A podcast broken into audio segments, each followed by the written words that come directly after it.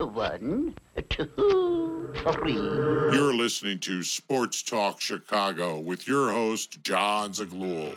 Jon, I am fantastic. Thank you for having me. You got an awesome voice, man, and that was a terrific intro. You're like a pro's pro. You know, that was the first time somebody ever said that, Jon. No, you're the first person to ever say anything like that. That's that's very interesting. You got it, Jon. Anything for a fellow Chicago guy. Well, what a great question. That's a great question. Nobody's actually asked me that. I like it. What a great question. I never heard that before. Chase, Chase, wait, wait, Chase Utley is what? You're saying he's not a Hall of Fame candidate? You know, it's it's funny. I, I you may be the only person that I've heard make that connection. Thank you, Jon, for having me. I'm doing great. By the way, you have an outstanding voice. Not sure about your face because I haven't met you, but your voice is great. You're doing a much better job than I ever did. You've had some heavy hitters uh, guests on too, man. So keep up the good work. But it's good to be with you, and I'm ready to talk sports.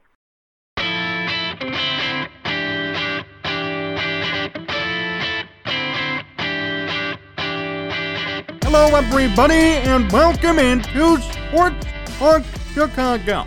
My name's Jon Zaghloul. Great to have you here. On today's edition of the program, the Bears have been more active in free agency. We'll break it all down in just a second. Plus, a brand new interview today with Mark Giangreco, the former lead sports anchor, ABC 7 Chicago. Talk with him about some Bears and Bills football and so much more. It's a great interview, and it comes your way near the midway point of this show. Remember, you can follow me on Twitter and Instagram at Jon Z Sports and on Facebook, Jon Zaghloul. You can watch more of this show. Search up Sports Talk Chicago, Apple Podcasts, Spotify, YouTube, sportstalkchicago.com. I want to start today with this. Familiarity. The NFL is pretty underrated. You're able, as a player, to go to a team that you're familiar with, a system that you're familiar with, you're going to thrive It's going to be a mutually beneficial signing. Now, we forget about this all the time when players hop from team to team about learning a new offense, a new defense, a new scheme. It's not easy. Look at Jay Cutler here in Chicago. How many offensive coordinators did he go through here with the Bears? And many people wonder why he never found a rhythm. It's not easy, even for veterans. There needs to be some sort of familiarity, some sort of comfortability Look at Mitch Trubisky. Look at Justin Fields last year, even. No comfortability and in a system from Matt Nagy in which you had to conform to him, not the other way around. Telling you, we forget about it. It's underrated. Nobody talks about it. But for the player's experience, for their performance even, a lot depends on the system you're in. So when you find a team as a player that has your system, you could conform to it easily, you're familiar with it, you will produce. And you may even exceed what the market thought you would do. The Bears recently signed a new linebacker, Al-Quadin Muhammad, from Indianapolis Colts. Sound familiar? Well, Matt Eberflus was his defensive coordinator. I thought this was a great signing from Ryan Poles and for Eberflus's sake. Muhammad last year, career season, started all 17 games for the first time in his career. Six sacks, 48 tackles. Talked about this a lot when it came to the Bears signings. They've been shrewd, they've been short money, short deals, and frankly, I think they've been great. I mean, the wide receiver stuff is different. I think they've totally bungled that part of it, but defensively, the Bears have done exactly what they've needed to do. This was another great signing. Muhammad knows Matt Eberflus, knows his system, and even though Eberflus may not be calling plays defensively, you'd have to think there's some familiarity with the scheme that the Bears are going to be using for three. And Muhammad last year, really a career year. I mean, he's been around the NFL since 2017, but only last year did he start every game. Just the year before, never started one, actually. Last year, first opportunity to start every game, and look what he does six sacks, 48 tackles. I love it. Now, look, it's not going to be some headline making signing. We're not all going to freak out about it, but are the Bears in the business of winning next year? We've talked about this a number of times already. They're not. All the signings they've made, both offensively and defensively, are short term, low money deals. They're trying to get through 2022. at this point. They're not even looking to 2023, 2024 when it comes to signing players and keeping them around. All these players, for the most part, they've signed are just for next year to sustain them. That's it. You know, you think about the past, a lot of signings the Bears have done, like think about at the beginning of the Ryan Pace era, the players who were there in Chicago, they all left pretty quickly once 2018 came around and they were ready to contend. The personnel looked completely different from 2017 to 2018. Same with this year. It's going to look much different this season than last year, two years ago, when they made the playoffs. The Bears are switching their focus. And all these signings indicate it. Look, I'm still not happy with the wide receiver position. And I feel like the Bears are going to address that in the draft. Hopefully, the guys they signed are being touted for no reason. But defensively, where the Bears had needs, getting rid of Khalil Mack, releasing Danny Trevathan, a lot of guys who just left. The Bears did a good job at finding replacements that did not cost a lot of money. Ogunjobi would have been a great replacement for Khalil Mack. I talked about it if he didn't fail his physical. But here's another good replacement on the linebacking and defensive end core in Muhammad.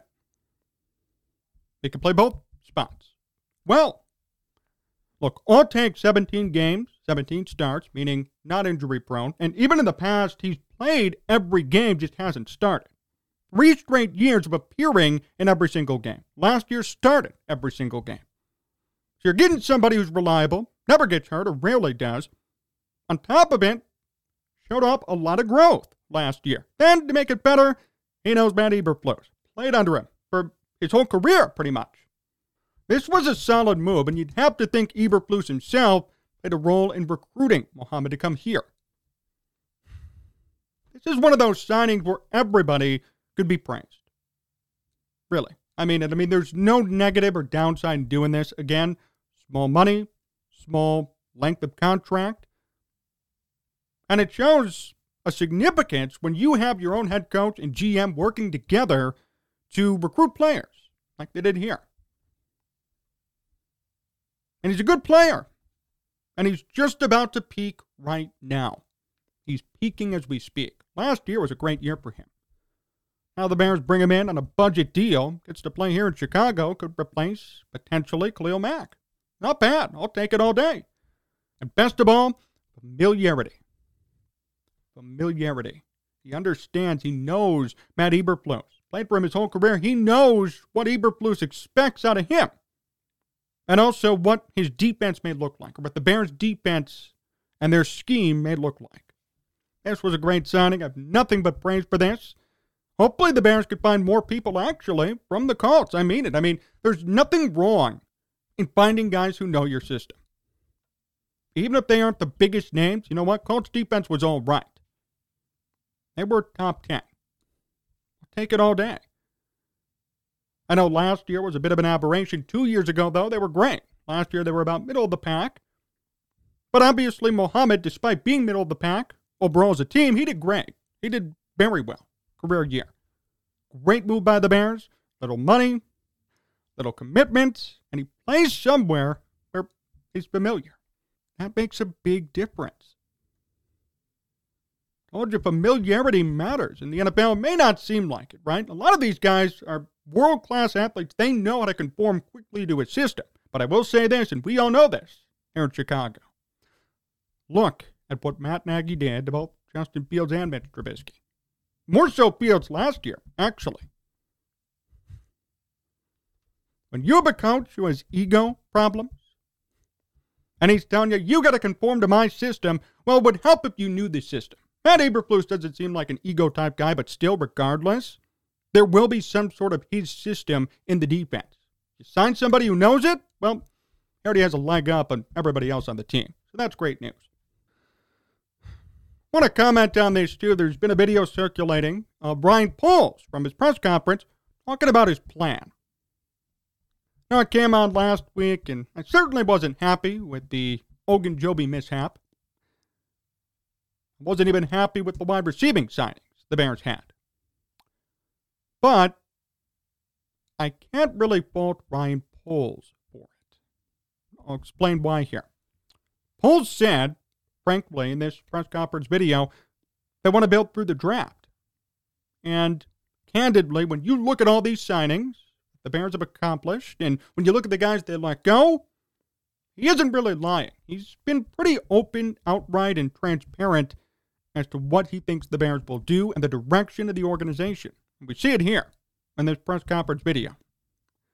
The thing I didn't like about their signings at wide receiver is that they were touted for no reason. St. Brown from the Packers is literally a WR5. So don't tell me he's some deep threat or he might do well in this offense. He may not even play. To be honest, if the Bears could draft somebody, draft a couple of guys, he may never see the field. Got Dazz Newsome too. I'd rather Dazz Newsome get a shot over this guy with 98 receiving yards last year with Aaron Rodgers. The same with Pringle. Pringle is a WR3, WR4 in Kansas City. And although he had a career year last year, career year meaning 600 yards, who cares? It doesn't necessarily mean he's just going to be great here in Chicago. Oh, but you didn't watch the tape on him. I've seen him play, first and foremost. And secondly, even with the tape, you can see great things on the tape that doesn't necessarily mean it translated to results. Look at his numbers. His tape might look great, but the numbers don't lie either. 600 receiving yards, sorry. That is WR3 production at best. At best. Certainly not a number two wide receiver. And I saw people comparing him to Allen Robinson. Way different story. Allen Robinson was purposefully sabotaged. That's been documented. That's been documented. We've known about that for years now. From 2020, we knew that was happening. This is different. Can't compare the numbers on both them when there is an extenuating circumstance for Robinson and for his production and his spot on the team. Pringle didn't have any of that. He was a nobody in KC. They had Tyreek Hill. Everybody else was just plug and play, wide receiving wise. He happened to put up 600 yards. Great. And the Bears did not pay him a lot of money, to their credit. They did not pay him a lot of money, nor sign him for a lot of years. I'm happy with that part of it. But this idea that he's going to be a solid number two or potentially be a number one, 1A, 1B with Darnell Mooney for 600 yard wide receiver, that's ridiculous. That's like Christian Kirk and the Jaguars all over again. and Christian Kirk, wide receiver one money, claiming he's your wide receiver one when he's never had a thousand yard season. Pringle is in that same boat. I'm not going to proclaim that Pringle's a number two or even a 1A, 1B when he has numbers that suggest WR3 at best. Here's what it all goes back to, though. Ryan Poles said in his press conference we're going to build through the draft, and to his credit, even though I lit him up a little bit last week, to his credit, he's following through on his promise. We have to wait till the draft. And that's simply it, and that's fine by me, especially. I want to see what he does in the draft because look back at Ryan Pace and what he did. There were a lot of flops. A lot of good things in the late rounds, but a lot of big flops, starting with Kevin White. First ever pick totally screw that one up.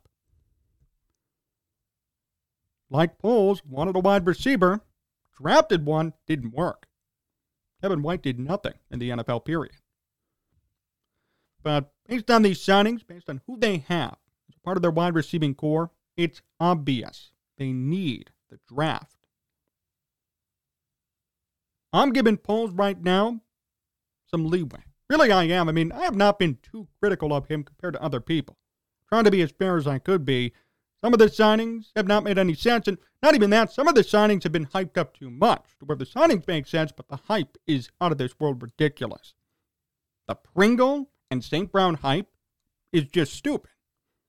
We're talking about WR3 and WR5s, and Bears fans and Bears media are making them out to be WR1s or 2s. No not going to call a guy with 98 receiving yards in a season, which is a career high, a WR3. No. He's your guy on your depth chart. And if the Bears go out and draft somebody, he may never play. Remember, he was already paid his guaranteed money with the signing bonus, so he could very much be cut by opening day. But I do like, propose at least, the defensive signings and the overall signings have been low money, low years. That's great. But the draft is going to make the biggest difference in the world for him. and for how you're going to judge his offseason. Because again, it's obvious the Bears need to develop Justin Fields. They need to build around him. That was promised, too, by Poles and by Eberflus as well. And it was shown symbolically at the press conference. They brought out Fields. They said he's going to be the guy. Then build around him. This is where the draft's going to come in handy. If they do not do that, if they do not draft a lot of offensive linemen and wide receivers in this draft, then you know something's up and there's a problem. Because even if you bring in a new offensive coordinator, which is great, I'm so happy about that, but still, there's nobody to protect him and nobody to throw the ball to, you will not succeed as a quarterback. Doesn't matter what team you're on. Ryan Poles has some work to do. And I would hope that they draft good wide receivers. The top three wide receiving prospects out there, including Olave, much better than who the Bears signed in free agency. Yes, even Pringle. You know what? I'd rather have somebody who has not done anything in the NFL and has sky high potential, potential first round talent, than somebody who has 500 yards one year in Kansas City's offense with Patrick Mahomes as his quarterback. I'd love to see Pringle replicate or exceed those stats in a developing system with Justin Fields. It's not going to happen. Really isn't. Darnell Mooney's going to be the preferred target, which is fine. He might get another 1,000 yards. What about after him? Last year was Allen Robinson who was second. Whether he was sabotaged or not, the fact is, didn't get many yards. Then who? Damiere Byrd? I mean, come on here. I don't care what his tape looks like either. I really don't because Pringle will not replicate what he did in KC in a new system with a brand new quarterback who's essentially a rookie. This is going to be Justin Fields' first year taking first team reps. This is going to be Justin Fields' first year as the presumed number one starter. I treat this like his rookie year. I really do. This is Justin Fields' rookie year. For the first time, he'll be the number one guy. Everybody knows it. Consensus number one. No issues, no competition. This is where we see what he's made of. And I hope for the best. But still, there are going to be growing pains. Another new offense, new look, new feel for this team. I don't expect Pringle to replicate what he did in KC. I expect Fields to improve, but by how much we don't know either. And it's all dependent on the draft at this point. Obviously, in free agency, the Bears did not prioritize wide receiver. And not too much on the O line either. They're banking on the draft, like Ryan Poles said, and that's fine. But make sure you get this right for Fields' sake. And don't hype up who they got. These are journeymen. Sorry, they are. St. Brown is a career high 98 receiving yards last year. Don't tell me he's a WR3. He's a 5 at best. He may not even be on the team come September. You have to look at this realistically here. Even when we talk about tape, tape is very helpful, but you know what? What about the situation too? Let's look at the context of that tape. Let's look at the context of the tape. Hey, when you're playing for KC, Patrick Mahomes is your quarterback, Andy Reid your play caller, yes, you're going to have 600 receiving yards easily. What about here? What about with the rookie quarterback? brand new offense, and no guarantee that you will be the number two. If the Bears draft a top wide receiving prospect, they automatically should be the number two, and Pringle should be relegated to three. Just got to keep all this stuff in mind when we talk about breaking down good or bad signings, how they're going to pan out, and what they'll do here in Chicago. Everything has context. You can't just look at tape and say he's good, he's bad. No, because in the right system, with a good coach, with proper coaching, that team could get better or worse. And numbers could get better or worse. Production. That's how you have to look at this when it comes to Pringle, when it comes to anybody, even the defensive signings the Bears had too. I'm happy about them. I like them. But how are they going to do in a new system with a new team and a new feel? But I'm very optimistic about Muhammad because, again, he knows Matt Eberflus. He knows the program and how it works under Matt Eberflus, too. I also want to say this. I've been pretty down the middle about Justin Fields. I've not hopped on the hype train. I don't think I've been too critical. I want to see results, of course. I will say this, though. The Bears did a good job in drafting him last year. Look at the quarterback carousel we see today. So imagine if the Bears drafted somebody else, or conversely, if the Bears went after somebody else, because we knew Mitch Trubisky was not coming back. We all knew that. Well, look where they would be this year. Look at all these quarterbacks changing teams. No stability. I mean, Deshaun Watson, we don't even know if he's going to play this year. Matt Ryan's gone to Indianapolis. Carson Wentz to the Commanders. There's been a lot of movement with guys. Some teams today still may not even have a quarterback. The, the Falcons picked Marcus Mariota to replace their franchise QB. And they traded Matt Ryan for a third round pick. Think about that. Matt Ryan may end up being a Hall of Fame quarterback. He's an MVP winner, and he's not bad at all. Probably top 10, top 15 QB. He was traded for a third round pick, and the replacement is Marcus Mariota. That's the replacement. Imagine if the Bears were in that situation this year. They didn't draft Justin Fields. Imagine having Andy Dalton to be the real starter, having him maybe take the Bears to a 500 record, 8 9 9 and 8, maybe a playoff appearance, a fringe team. And then being in this situation where you have no quarterback, this quarterback class is weak coming up. Who are you going to go after? Not going to take Mitch back. Going to get Carson Wentz, maybe? Matt Ryan? I mean, these are not futuristic names. Justin Fields could be your quarterback for 15 to 20 years and a franchise guy. These guys, you know who you're getting. You know what you're getting out of them. It's just interesting to note that even though at the time I wasn't happy the Bears traded up again and lost a first round pick, might have been the best decision they made. I like Matt Ryan. I like Carson Wentz. They're productive in the NFL. But how long will they last?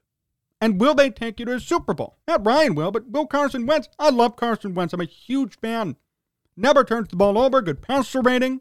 Puts up some good yards. Lots of touchdowns. 27 touchdowns, 7 picks. I'll take it all day long. But will he win in a big game? Will he lead you to a Super Bowl? Probably not. And if the Bears were stuck with him or Andy Dalton for year two, whatever it might have been, it would not have worked out in the best way for this organization moving forward. They would have been stuck with some veteran quarterback. Would have been respectable, to say the least, but not a Super Bowl. Would have been in the middle of the pack every year fighting for a wild card spot and getting eliminated round one. I'll give Ryan Pace credit for that. Not going to give him credit for the fact that Nick Foles made a $3 million roster bonus last week, but I'll give him credit for the fact that today the Bears have somewhat of a franchise quarterback that they can try and build around and help. And it's up to Fields to perform, but you know what? I'd rather take the risk and roll the dice and bring in somebody where you know it's going to be 9 and 8. I'd rather even be a bottom feeder for a year or two than know you're going to be at the top than always be 9 and 8 for three straight years. Look at the Dolphins. Dolphins every single year, 9 and 8 before the 17 game schedule, 8 and 8, 10 and 6, 6 and 10, 9 and 7. For years they've been mired in mediocrity or pretty much level play, average play. They've made the playoffs, they've lost. They've gone through a number of head coaches. Tony Sparano, Adam Gase, Brian Flores. Different quarterbacks, too. I mean, we think back to the early 2000s, even. You know, Chad Pennington, right? They've gone through a lot of guys. Chad Henne, Tua, Ryan Tannehill. I would not want to be that organization. I would not want to be in that position. So, to the Bears' credit, they did a good job in at least rolling the dice and thinking of something. They have a young quarterback prospect who is somewhat well regarded and has the potential to do something in the NFL. We don't know what yet. We don't know how great he's going to be, but there's potential. And I'd rather have potential than be a middle of the pack team every year fighting for a wild card spot than getting eliminated. There's no progress there. There's no way to measure growth. You're stuck in the middle. If I were the Bears, I wouldn't really like that either. So kudos, I guess, to Ryan Pace. There's one good thing he's done, but then again, he's in Atlanta now, and look what happened. No more Matt Ryan. Bring on in Marcus Mariota. So As Ryan Pace is back to his old antics too. More to come here on Sports Talk Chicago. My interview with Mark Giangreco comes up next, so stay tuned.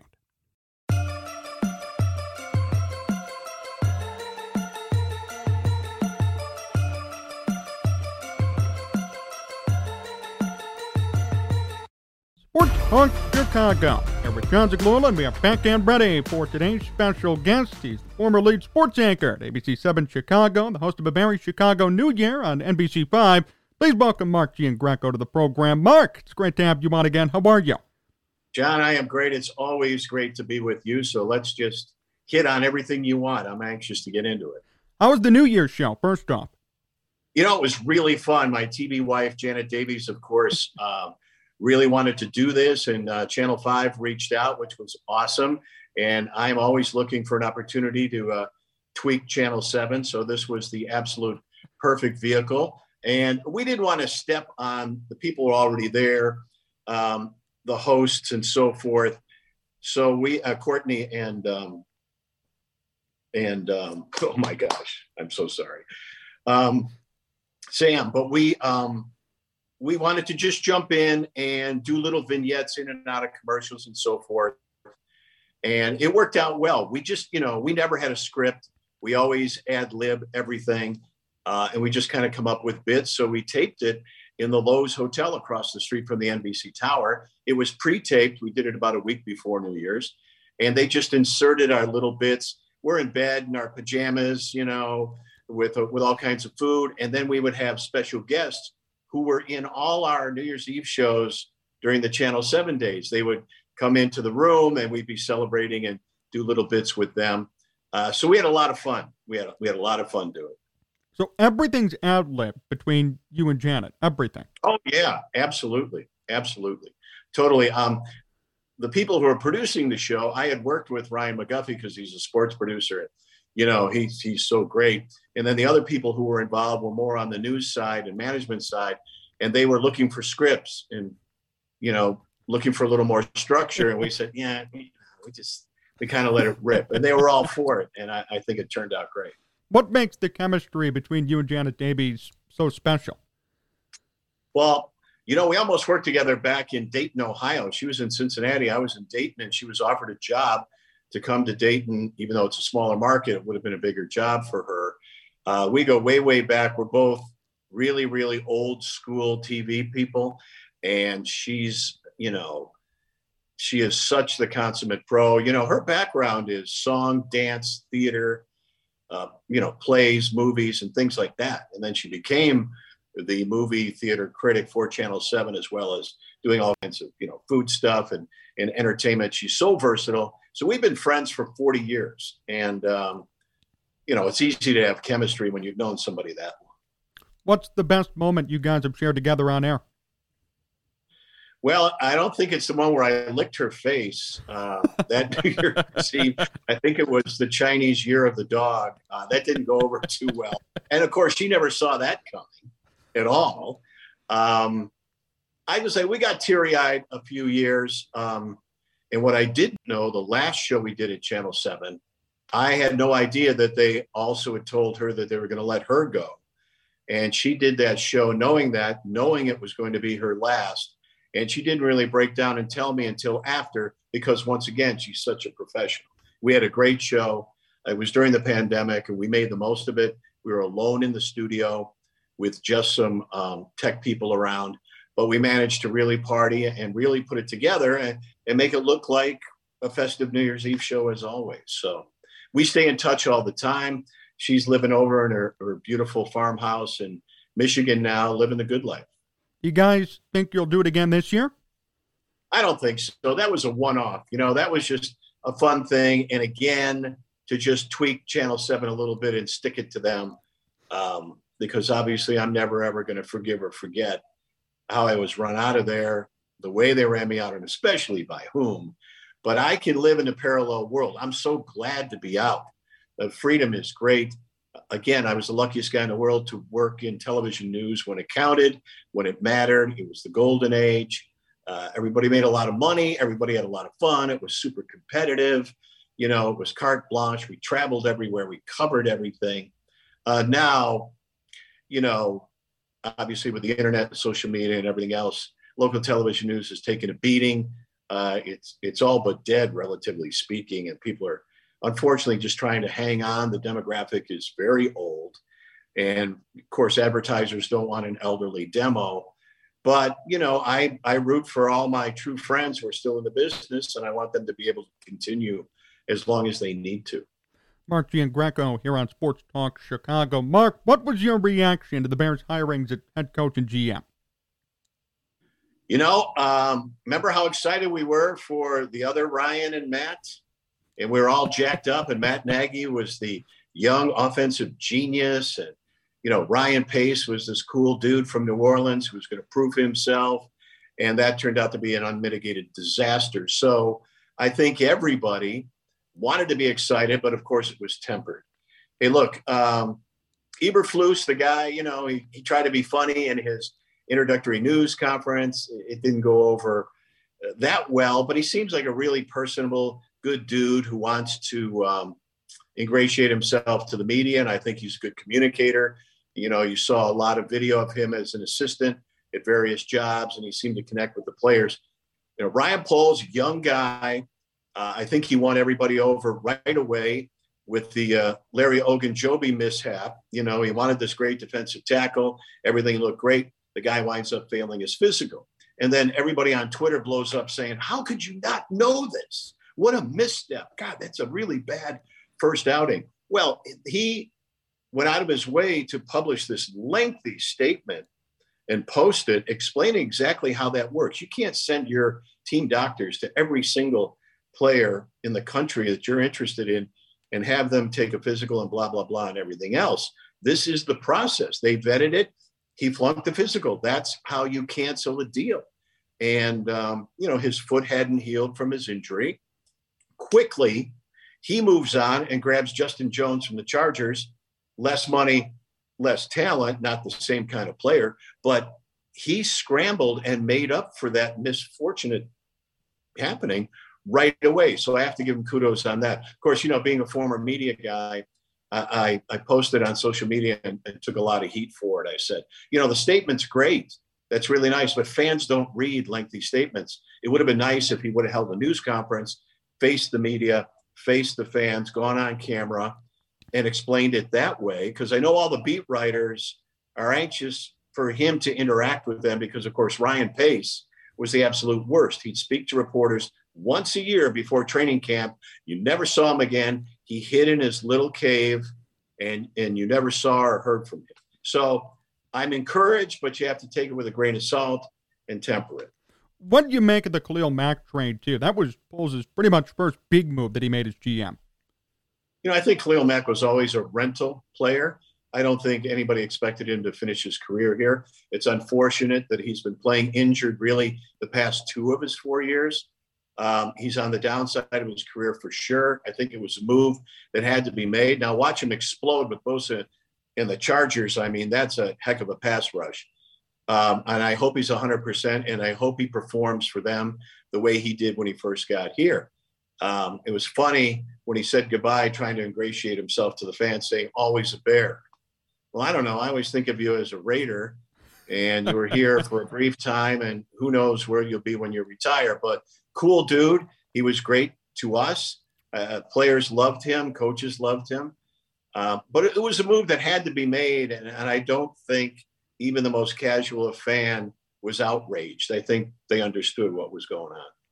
How do you evaluate Justin Fields' rookie year, too? Okay, I'm glad you got to this because once again, I'm an outlier. Uh, for whatever reason, Jon, uh, this is pure vibe. I have nothing to back this up. And a lot of people look at my comments and say, What is wrong with you? Obviously, he's multi talented. He is so gifted physically. That one reverse run on a broken play said it all. That was his signature play of his rookie year. Uh, having said that, he has got the longest, slowest looping delivery. He needs to get the ball out a lot quicker. And one of the issues with most rookie quarterbacks is he cannot read defenses really needs to get much better at that. But everyone expects that year two, that will automatically happen. He, he can he can run like the wind. He's got a rocket arm. He's just got to tighten things up. The thing that really bothers me is every time they would cut to him on the sidelines while the defense was on the field, he's never in his iPad. He's never talking to another coach. He's never talking to another player. He's just kind of sitting by himself, staring off into the wilderness. And his vibe to me is like he's too cool for school. Now, I surmise that maybe, maybe, and again, this is me speculating, just as a fan, maybe he learned early on that Matt Nagy was a fraud and this was going nowhere. And the coaching staff was horrible. And that he was just to, eh, whatever. You remember his statement when he talked about the quarterback room and how he learned so much from his backup quarterbacks, not so much from Matt Nagy. And they contradicted one another all the time. So he just said, I'm going to just go with Nick Foles. I'm not even going to listen to Nagy uh, when it was time for advice. So I think he wrote them off early. And, you know, now that there's a whole new regime, maybe we'll see kind of a different attitude. Uh, he doesn't need to be a rah rah cheerleader, but I'd like to see a little more energy when interacting on the sidelines. I mean, maybe that's so far off and stupid to even bring up, but, you know, I've said a lot of stupid things in my career. How do you expect him to improve with Luke Getsy as the offensive coordinator? Well, I think they'll mesh right away. And I think, you know, they're specifically tailoring this offense for him now, whereas Nagy learned it one way from Andy Reid and tried to plug in all these misfitting parts and tried to make it work. And then we have all this uh, backstory coming out about how he would lie to players. He was very two faced. He, you know, uh, something you'd never expect from him because he seemed like such a personable guy. But I think you realized it, and so did other people in the media. After a while, about, I don't know, especially this year and part of last year, uh, he just talked in circles. It was all word salad. And he was never really straight with anybody. And it turns out that's the way he was with the players. And that that building was kind of toxic, really, because no matter what was said publicly, uh, the players didn't respect him that much. They finally realized that he was in over his head. So I think this all changes now. If you look at the staff, it's a it's a veteran collection, and I think a combination of having a young GM who's had his experience so far with one of the greatest franchises of all time in the Chiefs, uh, coming in and then plugging in veteran coaches, I think that's all going to mesh pretty well. Are you optimistic about the Bears' future? I mean, next year we're talking about a hundred plus million dollars in cap space, potentially building yeah. more around Justin Fields. Does that excite you? Well, I think next year he's going to go on a spending spree. Uh, uh, this year, I I wouldn't get excited. I don't think they're a playoff team, but I think you'll see flashes of uh, of development. I think it'll be enough to keep the fan base happy, uh, as much as players uh, excuse me, as much as fans bitch and threaten to boycott and this and that, they're all going to show up. They're all going to watch every game. They're going to use their tickets. They're going to spend concession money, parking money. Um, there's no way that a real Bears fan or a real NFL fan, any team for that matter, is going to shut off the TV or not go to the game because he's upset about the way the team is performing. We're obsessed with the National Football League. We can't live without it. Why do you think that is? Why is the NFL more prioritized compared to NBA or MLB? I just think it's just the nature of the game. I think uh, it still appeals to the uh, the gladi- gladiator and everyone, even though the rules are changing rapidly and players are being protected. Uh, I just think the drama every day, just the nature of the game, and the NFL has become the preeminent sport and the distraction for everyone in our country because you really, really don't know. It, it's very seldom that you can go chalk and pick every game. Um, it's amazing that the worst team in the league can actually beat the front runner on any given Sunday. That cliche, you know, that movie title. Um, it's true. Uh, they've developed a product where you have to actually watch the game. And it is so exciting. It's very militaristic the way it's it's set up. I, I think it just it appeals to everyone on 500 different levels. And now that that gambling is integrated into this legally, oh my God, forget about it. These bets are ridiculous. You can make bets throughout the game. You can change your bet. You can bail on your bet. It's nuts. And I love the ratio of betting commercials in your face to the little disclaimers or the little public service announcements that say, if you have a gambling problem, contact so and so. I think it's like a million to one. You know, they cover their butts with a little disclaimer, but it's a dangerous proposition. People need to be careful because it is addictive. Have you ever bet a game before? No, I don't. I'm not a betting person. I have an addicted personality, and uh, I have to be aware of that. Um, I am not a betting man. I don't gamble. I really don't know anything about gambling. I was never good in math. I don't get the terminology. I have been offered to do a podcast with a with a gambling professional who's who's locked in, who, who's a really good odds maker. And I just felt like I, I, I'd be an idiot. I'd just be deferring to him all the time. I was more than willing to do the commercials and promote them, but uh, it's not something that really interests me. I don't get that extra juice um, by watching a game, or a lot of my friends will say it's so much more exciting when you have money on it. Well, it, it's exciting enough for me. So I'm glad I don't bet because I would lose the house every week. Sure. you know, I, when I was working, I always feared that I had too much information. It would be very confusing. And you know, now that I'm a casual fan, it's like you know when you make your uh, NCAA picks, you go by the mascot, their colors, or where you went to school. Um, people making Super Bowl picks, uh, invariably, people who aren't a football fan will pick a team just because of its logo or nickname or some weird some weird thing like that and they win they might have winning with no information at all so yeah i don't need to have money on the game to be excited More to come with Mark Giangreco in just a moment. Stay tuned. This is Sports Talk Chicago.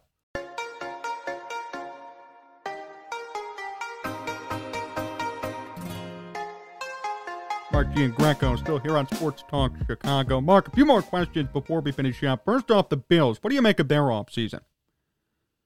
I I think they're five hundred million dollars over the salary cap. it, it's unbelievable. Brandon Beane went nuts.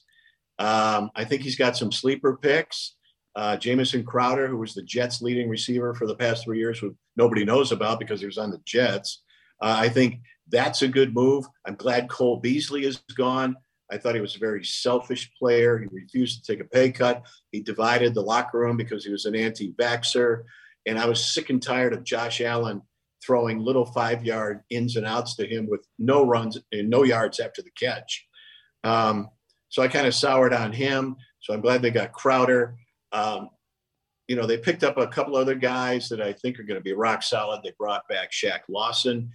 Uh, that defense was not good last year. I mean, it was better than most, but uh, for a team that should be going to the Super Bowl with Josh Allen in that offense, they had no pass rush whatsoever. I think they absolutely overpaid for Von Miller at this point in his career. Six years, 120 million, which you'll never play that long and you'll never see all that money, obviously, because as you know, NFL contracts, most of them are not guaranteed uh, unless you're a uh, you know a guy who's been charged with 22 civil counts of sexual assault. Then you get the most incredible guaranteed deal of all time. Boggles my mind. But I think Von Miller's an expensive third down pass rusher. We'll see how that pans out. I mean, obviously, I hope he does great. Everybody wants to go to Buffalo. It boggles my mind, number one, because of Josh Allen. But when they get there, everybody made fun of Buffalo. Small market, Rust Belt city, blue collar, not not very exciting, not very glamorous, not very worldly. Uh, when players get there, I, I mean, um, Drew Bledsoe went off on that. You know, when he lost his job with the Patriots, they eventually sent him to Buffalo. He's like, oh my God, I don't want to go there. He got there, fell in love with the city, fell in love with the fans. Every single player who's gone to the Bills has had the same experience. The fans are absolutely spectacular. I'm biased, I'm prejudiced, yes. But even before there was a thing called Bills Mafia, and people were jumping off RVs and smashing picnic tables. uh, the Bills fan base was incredible from day one in 1960. And you know, I, I didn't care much for the NFL at all as a little kid growing up. It was all about the AFL and evening up those Super Bowls and Joe Namath and Hank Stram and Lenny Dawson beating the NFL. That, that's all that mattered to me because a more colorful league, uh, a much more exciting league, a league that actually drafted and signed black players from historically black colleges, which had never happened before. So that fan base has been ravenous. Yeah, it's a small city. It's finally starting to make a comeback, and you know, young people are moving downtown and gentrifying the city. Even though they're about 40 years behind all the other cities that have done that. Um, every player, I don't care if they played in LA or New York or whatever, they get to Buffalo and they can't believe how great it is, how great the city is, you know, the restaurants, the bars, moreover, the fans, blue collar, rough, tough attitude. A lot of people are out of work. They still manage to pay for their season tickets. And they love the fans and, uh, and the fans love them. I have a cousin who um, had season tickets and still does first row right behind the Bills bench. And he was in a rock band called the um, blue lights and he hung out his banner advertising the band when they used to allow you to do that in stadiums. And all the players loved him and he was the greatest guy in the world. He was also a cook and a chef and he would cook for all the players after the game out in the parking lot. And he was a political activist and he ran the campaign of Phil Hansen, a lineman who eventually went on to become a state senator. So uh, my cousin was so locked in he had his license plate says Bills won. And Ralph Wilson, the late owner, actually asked him if he could have the plate. And my cousin Sammy said, win a Super Bowl and we'll talk about it. He refused to give the owner the license plate. So I'm so proud of the city. I'm so proud of the team. It's so exciting to have somebody to root for. You know, I was not born or raised in Chicago, so I feel like uh, for 40 years of covering the Bears, I could be a little more objective. I've never been a homer, but if you want to talk about the Bills, I, I am just a the ultimate homer who is really blind by loyalty. How close do you think they are to a Super Bowl? Well, obviously they have enough talent they could win it this year. They really need to win it this year. You know how small these windows had become. Uh, if they don't win it this year, they have to win it next year. I think they really do. I think barring any kind of injury, and he seems invincible at this point, Josh Allen's going to have some spectacular numbers and he'll have a Hall of Fame career regardless. But I think Brandon Beane in the front office and Sean McDermott as head coach, they are rock solid and they're locked in for the long haul. And I don't know, but I, I have a feeling it's got to be this year or next. I really do. If they do win, how do you plan on celebrating? Oh my God. Well, I'll be there. I'll get tickets some. I'll call in every favor. Maybe I can get somebody to slip me a press pass. Uh, all my high school buddies and I, we will all be there. And we'll be tail- tailgating we'll be squirting each other with mustard and ketchup and we'll be jumping on tables. And, you know, even at 70 years old, I think we're still nimble enough to uh, party hard. Mark, before we finish up today, last question. Why do you cry when your son won the MVP in the state hockey tournament? Well, you know, that question was posed on Twitter. What was the last or what was the greatest sporting event that actually made you cry? Well, being in the business, I never really cried at any sporting event I was covering. Um, I certainly cried when the Bills lost four Super Bowls, but that uh, that was a different kind of cry. Um, my oldest son, I, am blessed to have three tremendous sons who are great hockey players, and they were all great players. Uh, they played AAA, traveled all over the country, traveled, you know, some of them went over to Europe and played in tournaments all throughout Canada and everything. Had great experiences, great bonding on the road with my guys. And my oldest son was on uh, that powerhouse New Trier team that won five straight state championships.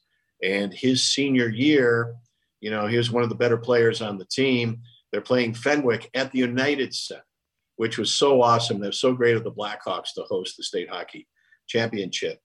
And now it's become a thing, and the games are televised, no less. Um, so there are almost 10,000 people at this game. And, you know, my son goes out there and gets a hat trick and a couple of assists, and they blow out Fenwick. I think it was 10 to 1.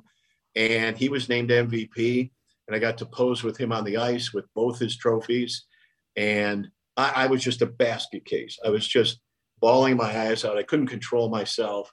Um, was Troy Murray and, and um, Judd Sirott actually did the game, and my mother got to see it in Florida because she had she had cable, of course, and it was on. What was it on? You know, there was Sports Vision, Sports Channel, Fox Sports Net, then it kept evolving. NBC Sports Chicago, everything else. I think at that time it was Fox Sports Net. She got to see her grandson. I was just beside myself. I mean, this is 2002, and obviously it's your son. It's you know it's your flesh and blood. And all three of my boys, you know, just when they take the ice and you see the name on the back of their jersey, and you know, I always try to be a good hockey dad and not get too crazy. Uh, you want to live vicariously through them, but you need to back off. Let them be coached. Don't ever talk to the coach. Don't be one of those annoying hockey parents. I think I was a little out of control with my first son. I got better with the second. I think I was great with the third. So you learn how to be a hockey parent. But that moment, I mean, I was the between period guest on the telecast, and I got to watch the game from the Zamboni area. So I was on the glass the whole game. And again, you see your son perform like that. It was just, and then, you know, he wins MVP and they win another state championship, and then he goes off to Harvard. I mean, where'd this kid come from? You know, you know, luckily his mother was super smart. Mark, thank you so much for joining me. Always a pleasure to talk with you. And best wishes in retirement now. It's really great to Jon, have you on. Very much. But, uh, you know, if I get bored, I'll just give you a call. That's perfect. You're, you're welcome anytime. Thanks. Good luck to you. Great talk there with Mark Giangreco. And that'll do it for us today here on Sports Talk Chicago. Big thank you to Mark Giangreco himself, Matt Dubia, WCKG, Jim DeTalbin, to Marlboro Entertainment for making this show a success. Remember, you can follow me on Twitter and Instagram at Jon Z Sports and on Facebook at Jon Zaghloul. You can watch more of this show. Search up Sports Talk Chicago, Apple Podcasts, Spotify, YouTube, sportstalkchicago.com. Another great show comes with tomorrow. Thank you so much for listening. Till then, stay safe. So long, everyone. No! No! Where are the turtles?